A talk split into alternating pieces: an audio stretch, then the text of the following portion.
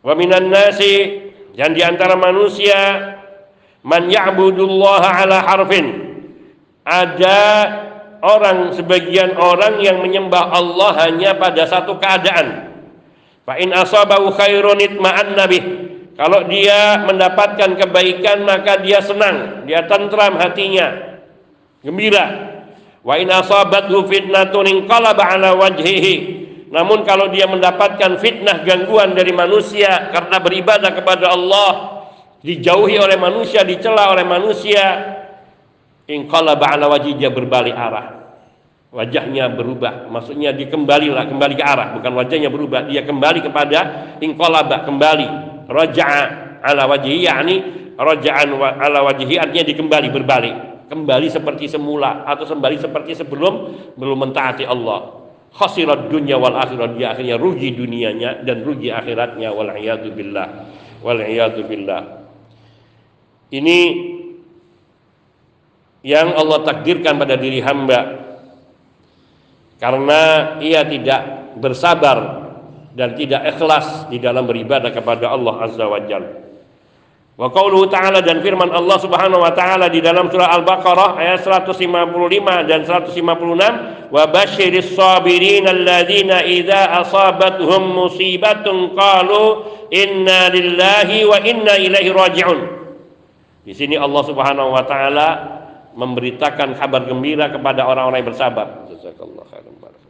Wa basyiris sabirin dan bergembiralah sampaikanlah kabar gembira kepada orang-orang yang bersabar di dalam menunaikan agama, di dalam menjalani ketaatan kepada Allah dalam segala kondisinya.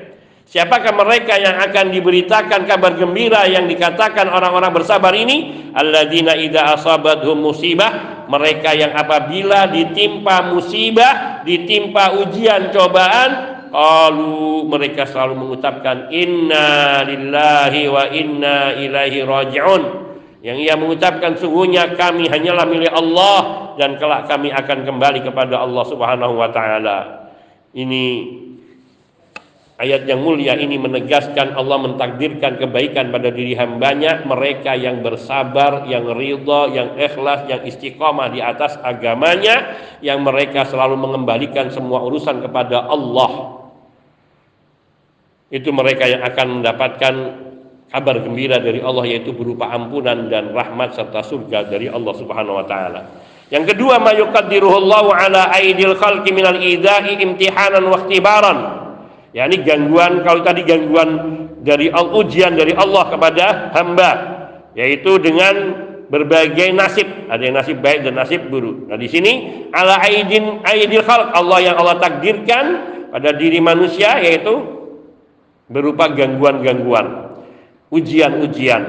Wa dzalikal kal ayati lati zakaral muallif seperti pada ayat yang disebutkan oleh penyusun kitab ini yaitu surat Al-Ankabut ayat 10 wa minan nasi may yaqulu amanna billah di antara manusia ada yang telah mengatakan kami beriman kepada Allah.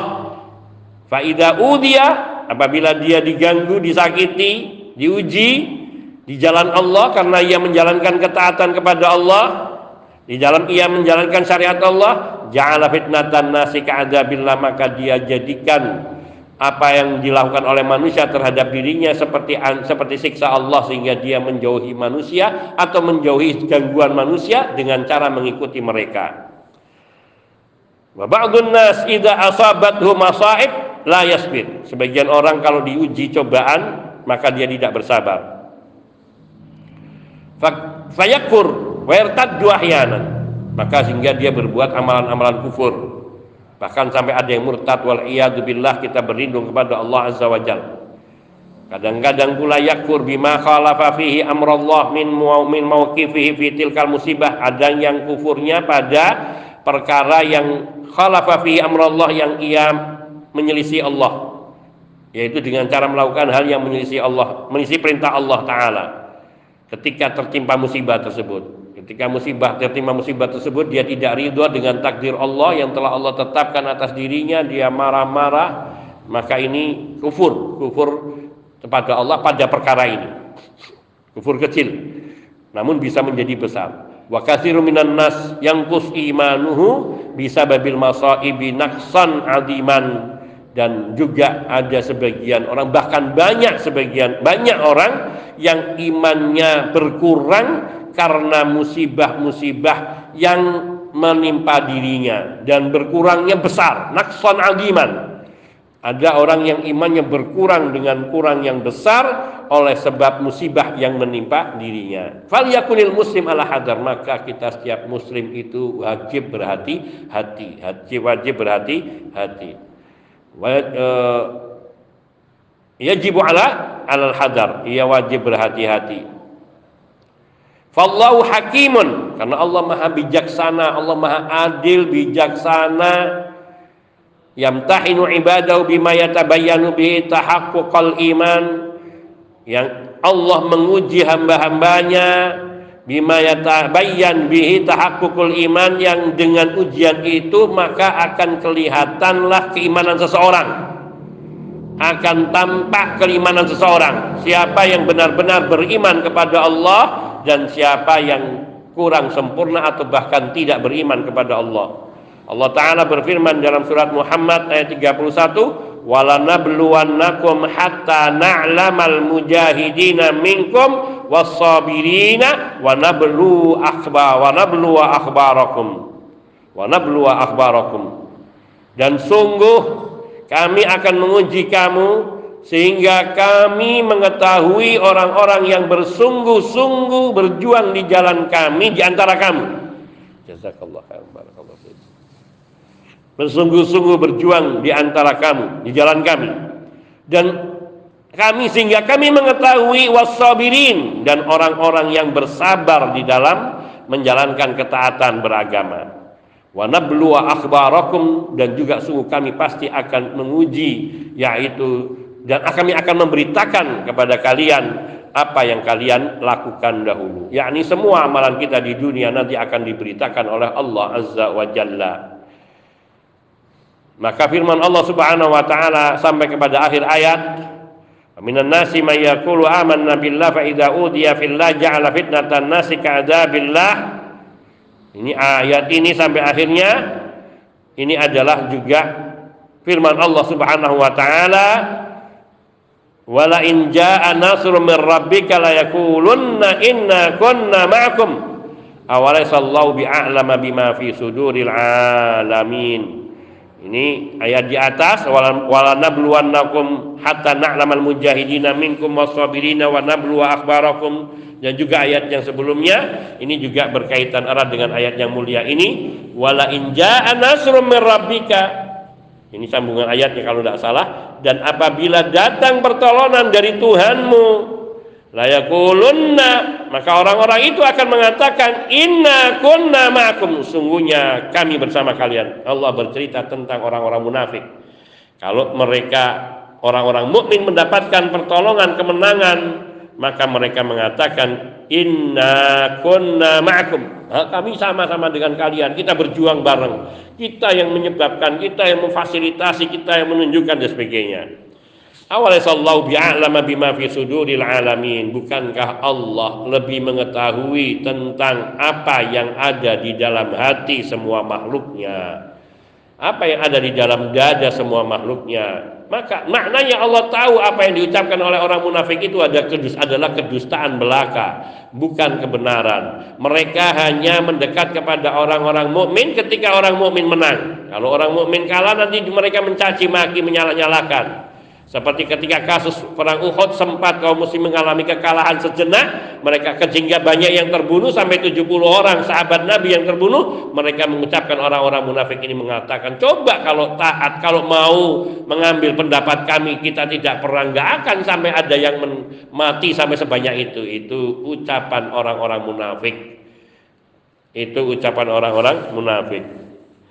Nah, maka awalaysa Allah bi'alama bima fi suduril alamin? Firman Allah Subhanahu wa taala menyatakan, bukankah Allah yang lebih tahu tentang apa yang ada di dalam hati mereka? Kila fi mithli siyak diucapkan dalam bentuk ungkapan seperti ini yaitu bahwa arti innal wawa atifa ala mahdufin yuqaddar bihasbi ma yaktadihi siyak bahwa wawu ini menghubungkan menyamakan kedudukannya dengan sesuatu yang tersembunyi yang ditetapkan sesuai dengan konteks kalimat ini. Yaitu awalnya sallallahu bi'alama bima fi suduril alamin. Ini mengisyaratkan maknanya innaha atifatun ala ma sabaqaha ala takdirin annal hamzata ba'daha aw awalai wa alaisallah. Yang artinya awa alaisallah awalaisa artinya wa alaisallah. Tapi didahulukan wawunya. Anunya diakhirkan, di hamzanya didahulukan. Sehingga bunyinya awalaisallah sehingga maknanya wa alaisallah. Dan bukankah Allah lebih mengetahui apa yang ada di dalam dada mereka orang-orang? Ada ada di dalam dadanya seluruh makhluknya. Maka di sini Allah Subhanahu wa taala a'lam mengetahui, lebih mengetahui tentang apa yang ada di dalam hati seluruh makhluknya sehingga tidak ada satupun yang terlewatkan dari Allah Subhanahu wa taala. Dan Allah ingin menunjukkan dengan ujiannya itu kepada manusia kedudukan masing-masing makhluk itu sendiri. Bima fi suduril alamin al murad bil alamin kullu man siwallah semua yang ada di dalam dada makhluknya yang dikatakan alamin yaitu semua makhluk selain Allah azza wa jalla. Li'annahum alam ala khaliqihim. Karena semua yang ada di alam semesta ini adalah alam. Dan itu adalah ciptaan Allah azza wa jalla. Maka semua makhluk menunjukkan kesempurnaan dan kemahabesaran serta kekuasaan Allah dan kesempurnaan dari rububiyatullah ini semua menunjukkan itu. Wallahu a'lam binafsika minka min ghairika li umumil ayah. Dan Allah itu sebenarnya melakukan ini semua Allah ingin menguji dan ingin menunjukkan kepada manusia. Tapi Allah lebih tahu tentang diri kita dan diri manusia seluruhnya daripada kita sendiri terhadap diri kita. Maka dalam ayat ini ada peringatan yang keras. Jangan manusia jangan pernah manusia mengatakan sesuatu yang bertentangan dengan yang di dalam hatinya karena Allah Subhanahu wa taala mengetahui kita mengucapkan dengan kalimat apa pun yang tidak sesuai dengan hati kita, Allah tahu. Allah tahu. Walihada lamma takhallafa Ka'ab bin Malik fi ghazwati Tabuk qala li Rasul sallallahu alaihi raja inni qad utitu jadalan walau jalastu ila ghairika min mulukid dunya la kharajtu minhum bi'udrin lakin la aqulu syai'an fihi fayafdhuni Allahu fihi ini seperti ucapan seorang sahabat Nabi yang mulia Ka'ab bin Malik. Ketika beliau berhalangan bukannya beliau meninggalkan perang Tabuk tidak ikut maka beliau berkata kepada Rasulullah SAW ketika Nabi pulang dari perang ketika beliau dipanggil oleh Nabi mengapa engkau tidak ikut perang? Nah, semua orang munafik membuat alasan. Dan Nabi tidak mengatakan kau dusta ya sudah diterima alasannya. Namun Ka'ab bin Malik beliau nggak bisa mengatakan yang batil. Beliau mengatakannya sejujurnya. Pada saat itu yakni ada dalam gejolak diri beliau antara berangkat dengan kebunnya yang panen. Terus sehingga akhirnya beliau meninggalkan jihad. Dan itu kalau seandainya beliau menginginkan keselamatan maka beliau akan mengatakan kalimat yang tidak sebenarnya dan beliau selamat dari dari hukuman Rasul sallallahu alaihi wasallam.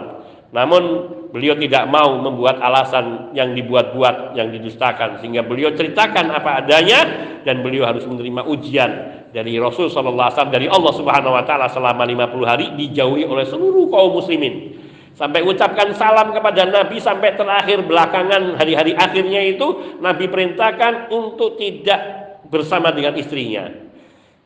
Sehingga akhirnya istrinya suruh pulang ke rumah orang tuanya sampai kemudian turun firman Allah Subhanahu wa taala dalam surah At-Taubah yang yakni menerima taubat hambanya ini. Maka mereka disambut oleh seluruh kaum muslimin. Padahal orang-orang munafik ada orang muslim yang mengatakan kenapa enggak kau katakan seperti si fulan? Dia enggak diapa-apain. Enggak hati saya enggak bisa untuk mengatakan sesuatu yang bertentangan dengan kenyataan. Maka beliau menerima tapi itu sebagai ujian dari Allah bahwa mereka yang diuji oleh Allah dengan 50 hari dijauhi oleh sahabat Nabi oleh Rasulullah SAW setiap kali Nabi ketemu Nabi diucapin salam Nabi melengos tidak jawab. Terus seperti itu tapi ini tujuannya adalah untuk mengukuhkan keimanan di dalam hati sahabat Nabi. Dan ada tiga orang saat itu yang mereka diuji oleh Allah seperti itu. Namun mereka kemudian disambut. Karena sungguhnya Nabi melakukan itu atas perintah Allah dan untuk menguji sahabat-sahabat beliau agar Allah memperlihatkan kepada mereka tingkat keimanan para sahabat Nabi yang mulia. Maka dalam ayat ini, ayat yang kita pelajari di bab ini yaitu surat Al-Ankabut ayat 10 ini menjadi letak bahasanya fa idza udiya billah ja'ala fitnatan nasi yaitu seseorang apabila dia diganggu di jalan Allah atau karena menjalankan agama Allah maka ia jadikan gangguan manusia terhadap dirinya seperti adab Allah menimpa dirinya. Sehingga dia takut dari manusia seperti takut kepada Allah taala. Dan di situlah letak kesyirikan yang terjadi pada diri manusia. Hadza wa naktafi wa sallallahu wasallam ala nabiyina Muhammadin wa alihi wa sahbihi ajmain. Walhamdulillahi rabbil alamin. Subhanakallahumma bihamdika. Asyhadu an la ilaha illa anta. Astaghfiruka wa atubu ilaik. Assalamualaikum warahmatullahi wabarakatuh